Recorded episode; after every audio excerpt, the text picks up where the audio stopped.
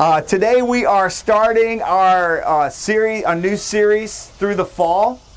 Uh, every fall we come back to the Old Testament, and we do that on purpose as part of our normal rhythm of walking through the Scriptures together. Um, in the once we turn the corner into the new year, we we stay in the New Testament and in the Gospels around the beginning of the new year, walking through the life of Jesus as we make our way towards um, the, the, towards his crucifixion and towards his resurrection. Uh, but in the fall, we want to root ourselves in the Old Testament to remind ourselves that we are a part of this large story. Should I keep going? Take like, can you take two steps back? Yes, no problem. This is what outside church is like. All right. Is that good? Is that better? All right, Stephen's the man. Thank you, Stephen. He is the man. All right. So, uh, so we're rooting ourselves back in the Old Testament again. This this normal rhythm, and we think about that like the rings of a tree. Okay, if you look at the at the rings on the inside of a tree, you'll notice that year by year you can mark the growth of a tree by those rings. It's the same exact pattern, but it gets larger each time right? And so you can mark that progress of roots going deeper, of the branches reaching further, and yet it's that same pattern over and over again. It's not a rut of just stuck in this circle, but there's this visible growth that is happening. That as the roots are going deeper, those rings are going wider and the, the branches are reaching further. Okay? So that's how we think about our journey through the scriptures year by year. We follow this same pattern, but it's not designed to be a rut that we're stuck in, but instead it's like the rings of an oak, and we're trying to grow deeper and reach further. Uh, as we are going through that process year by year. So we want to stay like, like the, the image of Psalm chapter 1, like a tree planted by the streams of water bearing fruit in season. That's who we want to be in this discipleship journey, in this discipleship relationship with Jesus. And so that's where we're going to be over the next several weeks is walking through the Old Testament. Uh, the framework for this is we're, we're going to walk through the five core covenants of the Old Testament story. And so, as you look back through the Old Testament story, uh, at times the, the Old Testament and also the Bible as a whole can be confusing for us to get our minds around. And so this is designed not just to help us through this series, but to help us through our entire lives to give us a framework for understanding the arc of the scripture story. That for the rest of your life, as you're studying the scriptures, you can watch these stories fall into place according to these five core covenants. So that's what we're trying to uh, trying to do here. The, the Bible is, is a library of books, really. We call it a book, uh, and it is a unified book, but really it's a library of 66 books written by somewhere around 40 authors over the course of more than a thousand years of putting this book together. Three different languages, uh, two testaments, and yet it's telling one core story. The whole thing is pointing to one core story. And so that's what we're trying to, to root ourselves in as a congregation and root each other in. I want to give a shout out real quick to my Old Testament professor from seminary. Her name's Dr. Sandra Richter. And uh, Justin and I had a class with her about 15 years ago that blew our minds and uh, reshaped the way that we have engaged with Scripture ever since. She's continued to be uh, an influence and a person that, that I go to uh, for this kind of insight. And she repeatedly talks about the way that we can see this story according to these five core covenants. Now, one of her challenges to every person who's going through her seminary classes, who plans to teach the scriptures in some way, is she says over and over again to them, Tell the story, tell it well. Tell the story, tell it well. And there's so much hope in this sense that we are finding ourselves in this larger story. It's human nature to want to connect to a story. Uh, you find this across cultures and across time. The importance of storytelling in so many different cultures to give us insight, to give us meaning for our lives, to give us a sense of identity, to help us try to make sense of the world that we are in. And in our culture, one of the things that we find about storytelling is that some of the stories that seem to connect the most to us are stories that take us into different worlds right? Maybe it's when we're little kids and we connect to that and it's like opens up the imagination, or maybe we stay that way through the rest of our lives. Lord of the Rings fans unite, okay? Star Wars nerds, I'm in that camp too, okay? Uh, and those kinds of stories, they, they try to take us into different worlds and open up the imagination by taking us into different worlds. And they tap into some kind of desire that we have to escape the story that we're in and to find a better story to fall into, right? Some of them even go the next step. Like, I'm going to go ahead and call out Chronicles of Narnia here because that's another one that I'm nerdy about, okay? Or Harry Potter for the Harry Potter fans. In both of those kinds of stories, you have this moment of kids who are going from the world that they're in and they find this escape into another world. And they're inviting us into that process, right? So it's not just like a Lord of the Rings where we have to do that ourselves. But in Narnia, it's like we're one of the kids who finds the wardrobe and finds this entry into another world. Or we're with Harry Potter and we're at platform nine and three quarters and we're like, okay, we're, we're going for this, okay? And we enter into another world. There's this deep ache and longing in us to be a part of a story that matters. Scripture taps into this. This ancient story taps into that, but on a different kind of level. It doesn't invite us to leave this world, to escape this world, and to go into a better story. Instead, it flips that whole thing on its head. And it says, This story is breaking into your world. It's not asking you to leave this world and to go into this book. No, it's saying this book is breaking out into this world. And as a matter of fact, if we look all the way back to Genesis 1, we find that it's our world that is breaking out of this story. The grand narrative of God's engagement with humanity, salvation history through the course of human history. That's where we're going to be together as we look at these five core covenants. So each week we're going to rehearse these covenants again uh, as a way of getting this embedded in us and stepping into this story, realizing really the story that we've always been a part of. So the first covenant that we're going to look at is Adam and Eve and the story of creation in Genesis chapter 1. The second core covenant of the Old Testament is the story of Noah that starts in Genesis chapter 6.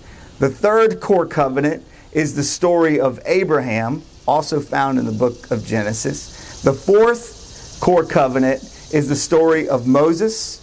And the fifth core covenant is the story of David. All right, so I'm going to ask you to do something that might feel a little bit cheesy, but I'm going to ask you to rehearse that with me, okay? So as I say it, then you hold up your hand and go through it too, okay? So I'll say it and then you repeat it, all right? Number one, Adam and Eve. Number two, Noah. Number three, Abraham. Number four, Moses. Number five, David. All right, I'm going to make you do that every week, okay? So let's let's get ready for that engagement. This forms that framework for us to see this scripture story. And one of the things that we're going to see every single week is the way that Jesus is not just another one of these stories, but you see the thread of Jesus running through every single one. You see the flickers and the foreshadowing of what Jesus is going to accomplish. The spoiler alert of each of these covenants is that all five of the people and the figures, the representatives that we just talked about, they all fail in their keeping of the covenant that God makes with them. Every one of them fails. Every single one. The beauty is that Jesus is faithful at the very point where everyone else fails. And he steps in and he fulfills that covenant relationship in the way that humanity was never able to do. So that's what we're going to be exploring together. Real quick, what, what do we mean when we say covenant? That's a bit of an odd word in our culture and in our language, but it was just a part of their culture, okay, a part of the Jewish culture of this day. Uh, so they, they knew what that meant automatically when that word gets used, and it's, it's a bit of an archaic word maybe for us, but basically it just means an agreement. An agreement uh, that two parties enter into, and both of the parties say, okay, I have responsibilities in this. I'm going to do this, and you're going to do that, and we agree on this partnership, and we agree on this agreement. It's like if you have a mortgage. Okay, you have entered into that. You signed some papers that said, I'm going to do this and you're going to do this. If you are employed at all, then you have entered into this kind of agreement. Uh, if you're a university student, you had to sign some things in order for them to accept you in, and also they made some promises to you in that process as well. You've entered into a business deal at all, or, or have been a part of a marriage, all of these are commitments that get made, and all of them on a legal level. And it's very similar to what we're talking about here with this covenant language and covenant imagery that we see throughout the scriptures. It is a partnership, first of all. And that seems weird to us because when we think about partnership, we think about maybe this equality, and we're certainly not saying that we are equal to God in any way at all. But it does show us the love and the grace of Jesus and of God Himself to enter into a covenant with us in that way, to descend in that kind of way towards us, and to say, I am inviting you into a partnership with me. And so from the very beginning, we get this grounding of grace in our relationship with God. We know instinctively that that's not something that we deserve or could earn, but that He is giving to us out of His overflow of grace. It's a grounding of grace. So He invites us into this partnership, and He says, I will be your God, and you will be my people. And here's how that's going to look you're going to embody my character, you're going to embody my way of being in this world. And you're going to be a representative to this world of who I am. And that's the basis of that. And what's God's part in this? He's going to just be himself. He's going to be himself and, and move out of that grounding of grace and this partnership that we have entered into with him. He will be faithful to us every single step of the way.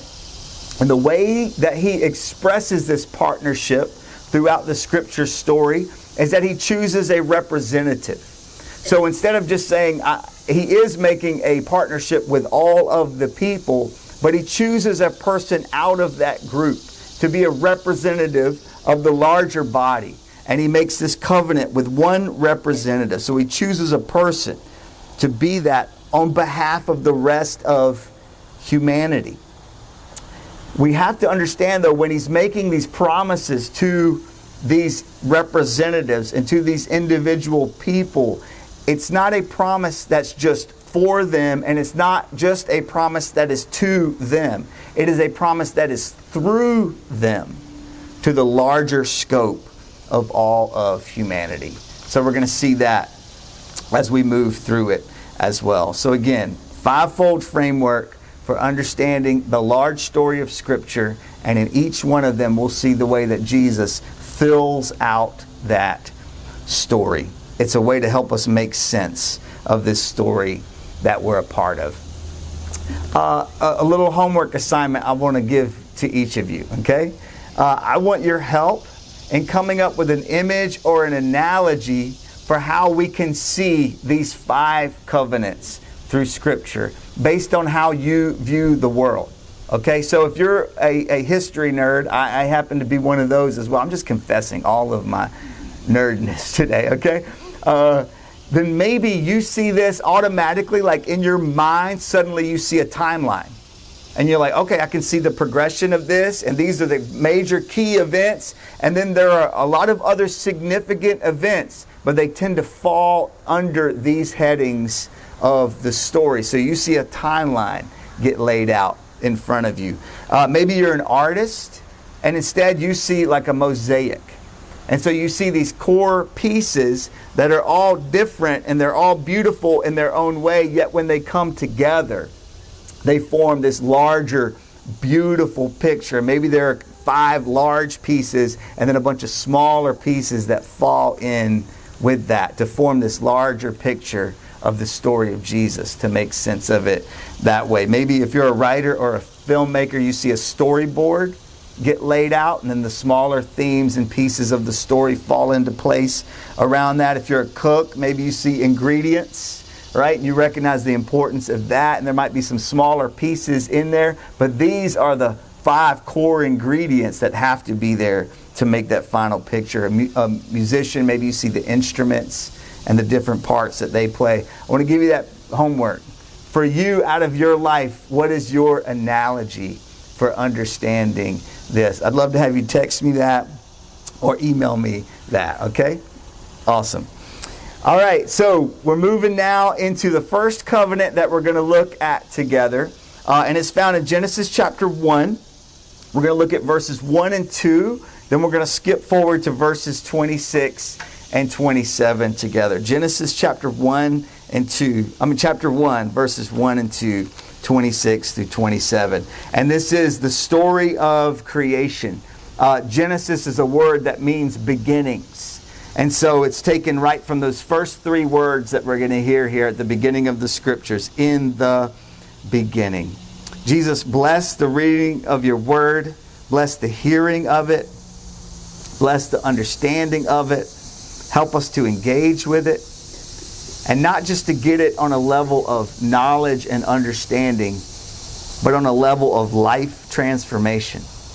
We pray that you would plant it down in us so that the fruit of it grows out in our lives. It's in your name we pray. Amen. So, Genesis chapter 1, verses 1 and 2. In the beginning, God created the heavens and the earth. Now the earth was formless and empty. Darkness was over the surface of the deep, and the Spirit of God was hovering over the waters. So, here at the beginning, we get this image of what many biblical scholars have called an image of chaos that is brought into creation. So, from chaos to creation, as God begins to move at the dawn of our story, and out of the overflow of the holy love of the Father, the Son, and the Holy Spirit, creation is moving out of Him, is overflowing out of Him as He speaks it into existence. So we get this picture of chaos that moves into creation. The, the Spirit hovering over the waters, the, the face of the deep is saying darkness and void and empty. And out of this, the beauty of creation is drawn. And it tells this creation story. And maybe in your version, you can see this. Uh, a lot of scholars have trouble nailing down what actual genre of literature this is. We really don't know. We can't say exactly what genre of ancient literature this is, but we know that it is poetic in nature. And so, for many of you, Genesis chapter 1 in your Bibles, uh, it's formatted slightly differently than most of chapter 2. And when you get to chapter 2, you can see that the paragraph is laid out a little bit differently. And you can see that chapter 1 is formatted in this poet, poetic kind of fashion. And so the poem rolls out and it talks about God creating. God separates the day from the night. God separates uh, the, the sky and the earth. God separates the land and the sea. And then in the next round of creation, God begins to fill all of those things. And we can see the poetic playing back and forth here of the separation of things and then the filling of things by God. Until we get to day six. and this beautiful moment in day six when it says that God creates humanity. And here's how it says that in verse 26. Then God said, Let, let us make humanity in our image, in our likeness, and let them rule over the fish of the sea and the birds of the air, over the livestock, over all the earth, and over all the creatures that move along the ground. So God created humanity in his own image. In the image of God, he created them. Male and female, he created them. And so we see this beautiful moment in the creation story after God moves through this of the separating and then the filling and then the crown of creation, we're told. In this moment in chapter 6, where the, this wording of we're created in the image of God. Humanity is created in the image of God. As the story goes along, with everything that God creates, He speaks a blessing over it. And it says, and God saw that it was good. God saw that it was good. Everything that He's creating. But humanity is set apart. And over us, He speaks the blessing of very good. And when we are created in His image, He says, and God saw that it was very good. And so, this crown of creation, and right here from the beginning, we see established a partnership. And we're invited into this covenant partnership with God. And humanity is set apart as a representative to all of creation. There's this imagery here of humanity ruling over the rest of creation. And does that bother anybody else when you read that? A little bit. Bothers me, okay? I don't like that language of ruling. And in other translations, it talks about dominion over. But here's the reality of that we are brought into this partnership with God, and He empowers us to be the rulers over creation, but in the same kind of way that He would rule. That we are stewards over what He has created. It doesn't belong to us, it belongs to Him. And we are stewards over His creation. We instinctively know what a good ruler is like. And we instinctively know the difference between a good ruler and a tyrant. Someone who rules just for their own good and doesn't care what happens to what is around them or underneath them. And God sets us up as stewards of His creation to rule on His behalf, but out of His same heart in the way that He would rule. So, our original commission is to be gardeners it's to be those who cultivate God's creation and to partner with Him in the flourishing of all of creation. And so, just as a quick side note, Christians should be at the front of the line when we're talking about caring for our environment. For some reason, we're often broken down, and it seems like major sections of those who call themselves Christians act like they don't care and act like it doesn't matter. And they mock the science, mock environmental science, and, the, the idea of creation care. That does not fit in any way with Christianity. And right from the very beginning of this book, right from the dawn of the whole thing, we're called to be stewards of creation and to care for it in the same way that God would, His good creation. And to operate in that kind of way with that relationship as a representative of God towards His creation. As Christians, we should be at the front of the line in caring about environmental issues and caring about God's good creation in this world. So, this is the partnership that we get set up in here and that we get brought into. Another thing that tends to happen with us is for some reason, uh, Christians want to uh, devolve here into a debate about scientific theories. And we want to use this passage to engage in uh, debate about scientific theories. But that's not what this passage is designed to do. That's not the kind of literature we're dealing with here okay? It's not, um, It's not setting us up to have arguments about science on that front, okay? And about the arguments about evolution or anything else that you want to talk about. That's not what this passage is telling us. It's telling us a different kind of story. And I'm, I'm just telling you, we have to let the Bible be the Bible. We have to not try to make it say what we want it to say.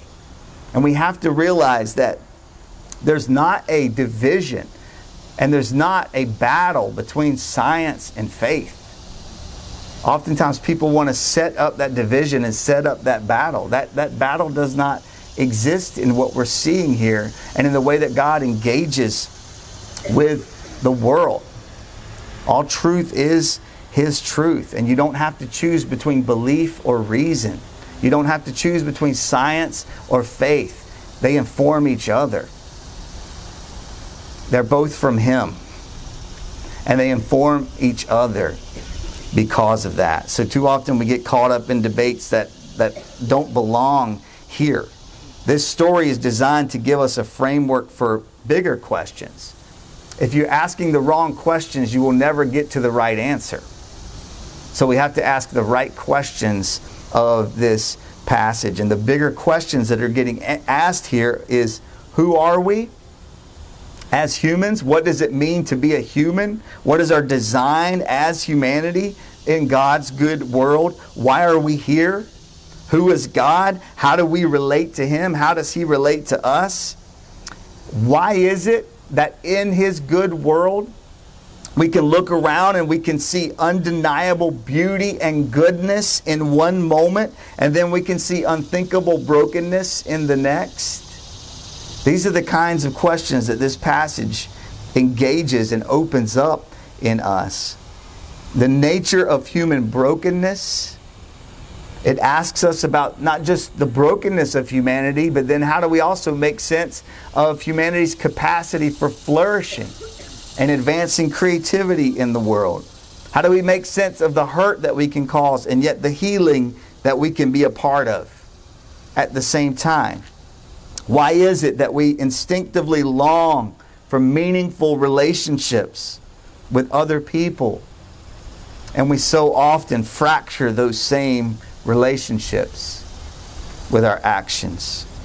Why is it that there's this ache in us for meaning, for belonging, for beauty, for justice, for transcendence?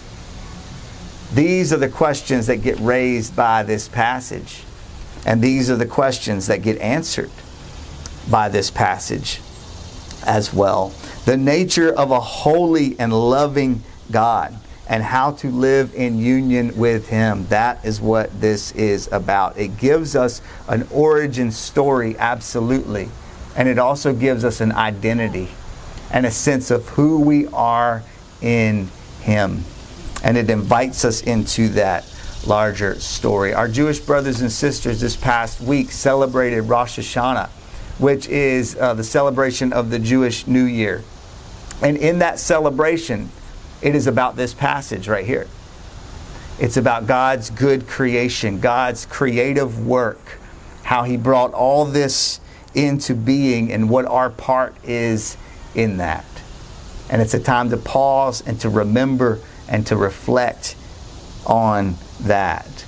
Our origin and our identity in our relationship with Him. And we see both play out in this passage. But unfortunately, as we move through this creation narrative in chapters 1 and 2, and we see the beauty of what it looks like to be created in the image of God and set in this world as His partners and representatives to represent Him to this world. Unfortunately, what comes in Genesis chapter 3 is what's known as the fall. And humanity falls into sin. Union with God was not enough for us we gave in to a temptation for equality with God, and we tried to grasp for something that did not belong to us. And when we did, we fell into sin, and we dragged all of the rest of creation down with us. And now, everywhere we look, we see the fractures of the fall making their way all the way into our everyday lives here and now. Points to the brokenness of the world that we live in. It points to our own brokenness as well. We're called into a covenant of partnership and to be a representative, and we failed. We failed in that. And sin enters into the picture and brings all of his friends along with him. Death and injustice and brokenness and sickness, and all of it comes in at that moment. And we are living with that reality every single day. But God refused to give up on His creation, and even in that moment of our failure, He makes a promise that He will renew and He will restore, and that there is hope. And even in that moment, we can see the echoes of His grace already from the very beginning. As we follow through the story a little bit more, we're going to hit that next covenant, we'll, we'll I'll, I'll try to move quicker through this second one, okay? I promise. Uh, but as we move through, we go from Genesis chapter 3 and the entrance of sin into the world and the brokenness of our relationship with God and relationship with each other and this painful scene of that brokenness, this devastating scene. And then immediately we already begin to see the results of that. By the time we get to Genesis chapter 4, we see the second generation of humanity, Cain and Abel, the sons of Adam and Eve. Cain kills his own brother. And the first murder that we find here in the story of humanity that we're getting told through the book of Genesis is one brother killing another. It's heartbreaking, it's gut wrenching. And then we watch the progress continue. And we watch it just continue to fall apart until we get to Genesis chapter 6. And in Genesis chapter 6, verse 5, we get this unthinkable statement it says this The Lord saw how great humanity's wickedness on the earth had become, and that, listen to this, that every inclination of the thoughts of their hearts was only evil all the time. Every inclination, only evil all the time. That is how far we had fallen and how far the failure was reaching.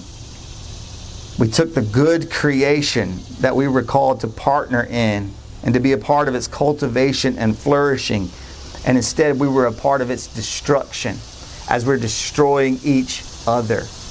And it gives a description of a culture of utter violence, disregard for life completely,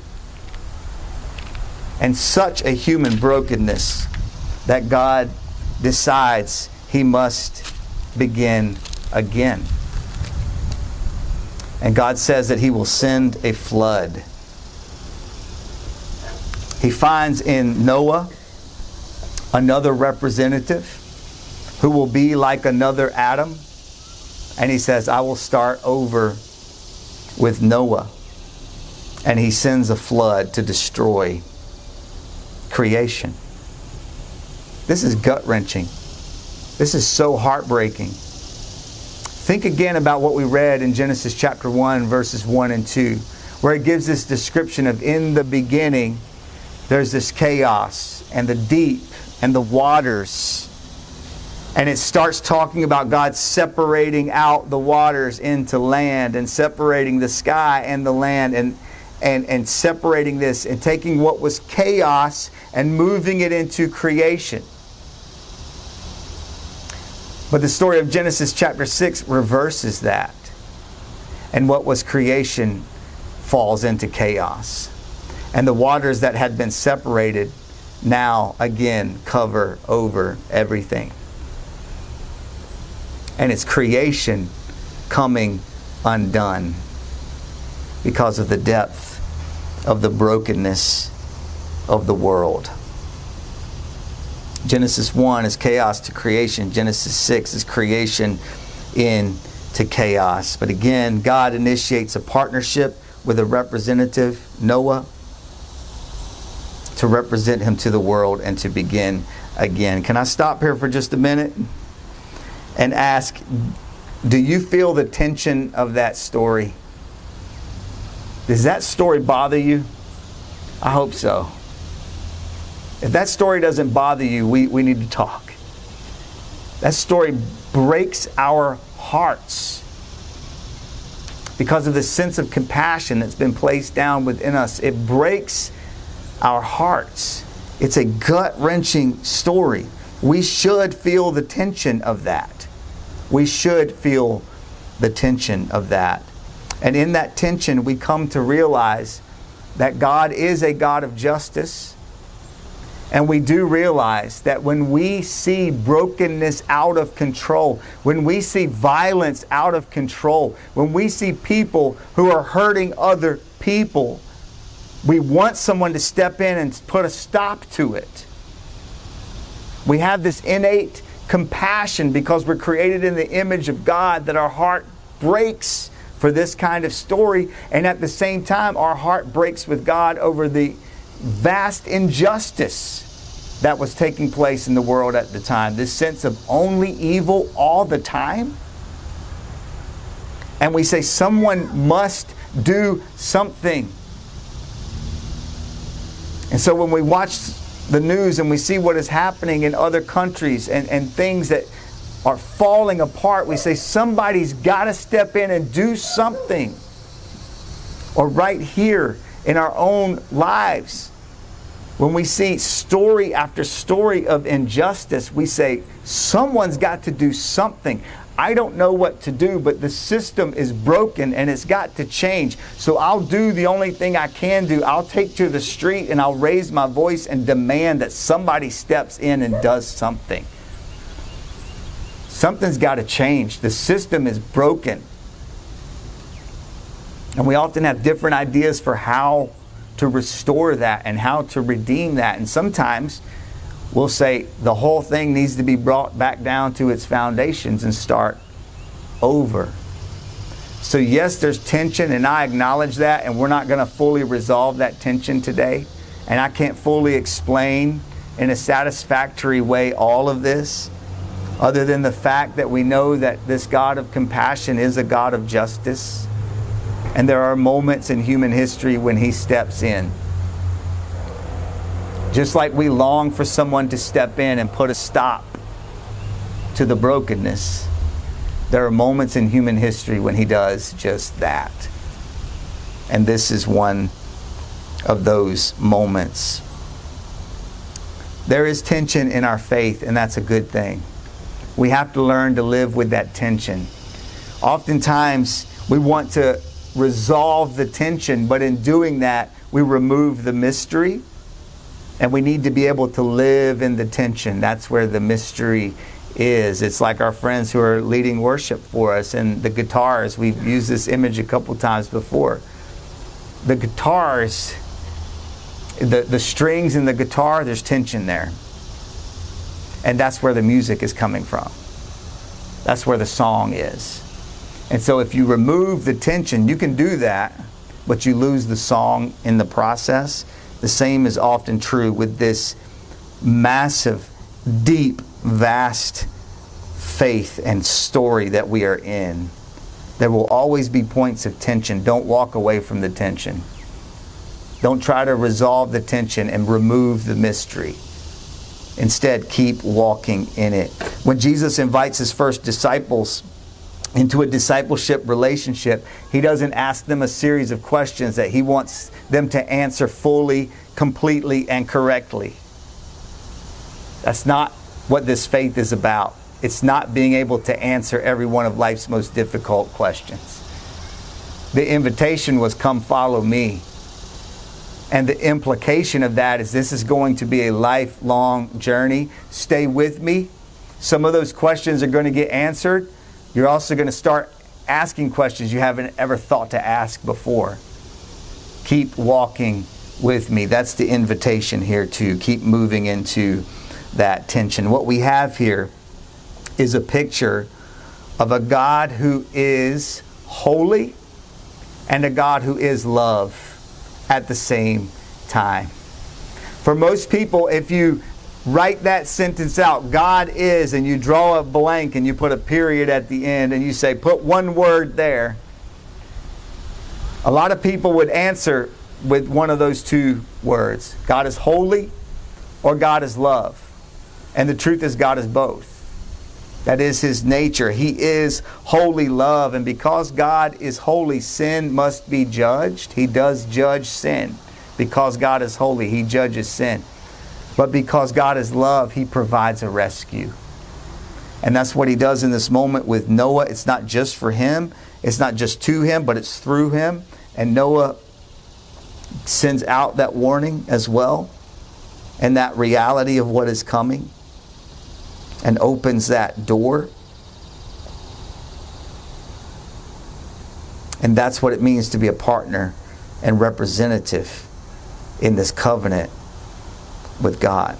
God is holy, and God is love, and He is both at the same time. Yes, sin is judged, but God always provides a rescue. God is holy. We could never make our way to Him. God is love. He comes to us and makes the way to us and invites us into that relationship. What we see in Genesis chapter 9 is that at the end of that flood, God makes another covenant with Noah.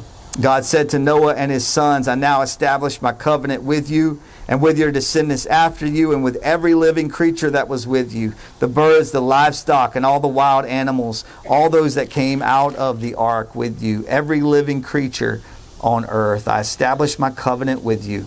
Never again will all of life be cut off by the waters of a flood. Never again will there be a flood to destroy the earth. And God said, This is the sign of the covenant I am making between me and you and every living creature with you, a covenant for all generations to come. I have set my rainbow in the clouds, and it will be the sign of the covenant between me and the earth.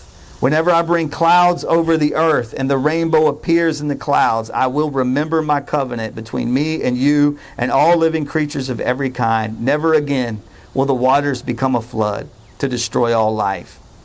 Whenever the rainbow appears in the clouds, I will see it and remember the everlasting covenant between God and all living creatures of every kind on the earth. So God said to Noah, This is the sign of the covenant I have established between me and all life on the earth. Many scholars have pointed out that that image of the rainbow, if you think about the image of a rainbow in your mind, that to the ancient reader, to the ancient mind, they would have seen the way that represented a peace treaty. That oftentimes uh, the, an archer's bow, which had been a weapon, was held out so that the bow would be shaped like that, held out sideways instead of pointed towards the other, and held out in that way, forming what looks like a rainbow and this symbol that God gives to his people, this symbol of healing and beginning again. Others, other writers have pointed out that it actually points ahead to the death of Jesus himself. And the reality that now that archer's bow is not pointed in this direction, but instead it's pointed directly up into the heart of heaven. And in the person of Jesus, we, feel, we see the fulfillment of both of these covenants as he comes to fulfill them in ways that Adam and Eve could not, as he comes to fulfill them in ways that Noah could not. And in the creation of chapter 1, even though we see that that's broken by sin, which leads to the coming apart of creation in chapter 6, even in that heartache, we can already see the pointing ahead to the grace of Jesus, that he becomes that fulfillment. And what went wrong in the garden will be set right in Jesus. He is the new creation story. It's why the Gospel of John begins with the same three words as the book of Genesis begins in the beginning. So John is saying this is the new creation story. And where that first Adam failed, the final Adam will be faithful. and what went wrong in the garden will be set right through Jesus. He becomes the representative that we could never be. And in that same sense of what we see in the flood story, that God is holy, love, sin must be judged, but God provides a rescue in a mind blowing move. We see that God does judge sin, but He takes that judgment on Himself in the cross of Jesus. And we see his holiness as he judges sin by taking that judgment upon himself. The judge who steps down and takes the punishment himself, takes the judgment on himself. And we see his love as he provides a rescue for us, so driven by his love for us that he would lay down his own life, the bow pointed upwards towards the heart of heaven, God taking the judgment on himself because of the depth of his love for us. The most heartbreaking scene of God's judgment in the scriptures is not in the Old Testament. It's not in the story of the flood or any other story that we see. The most heartbreaking scene of God's judgment is the cross. When Jesus, God Himself, takes the judgment on himself out of his love for us. These are the first two covenants. We can see the way that Jesus fulfills these and is faithful in every way that we failed as Jesus himself becomes the new covenant. He is holy love. He takes the judgment on himself. He provides a rescue for us through his own sacrificial and love fueled sacrifice, sacrificial death on the cross. We're going to share in that together as Justin's going to come and lead us in communion. And this is what this time represents is the death of Jesus for us. Jesus taking the judgment on himself, willingly giving himself for us out of the depth of his love so that we could be in relationship with God, faithful at every point where we failed. Amen.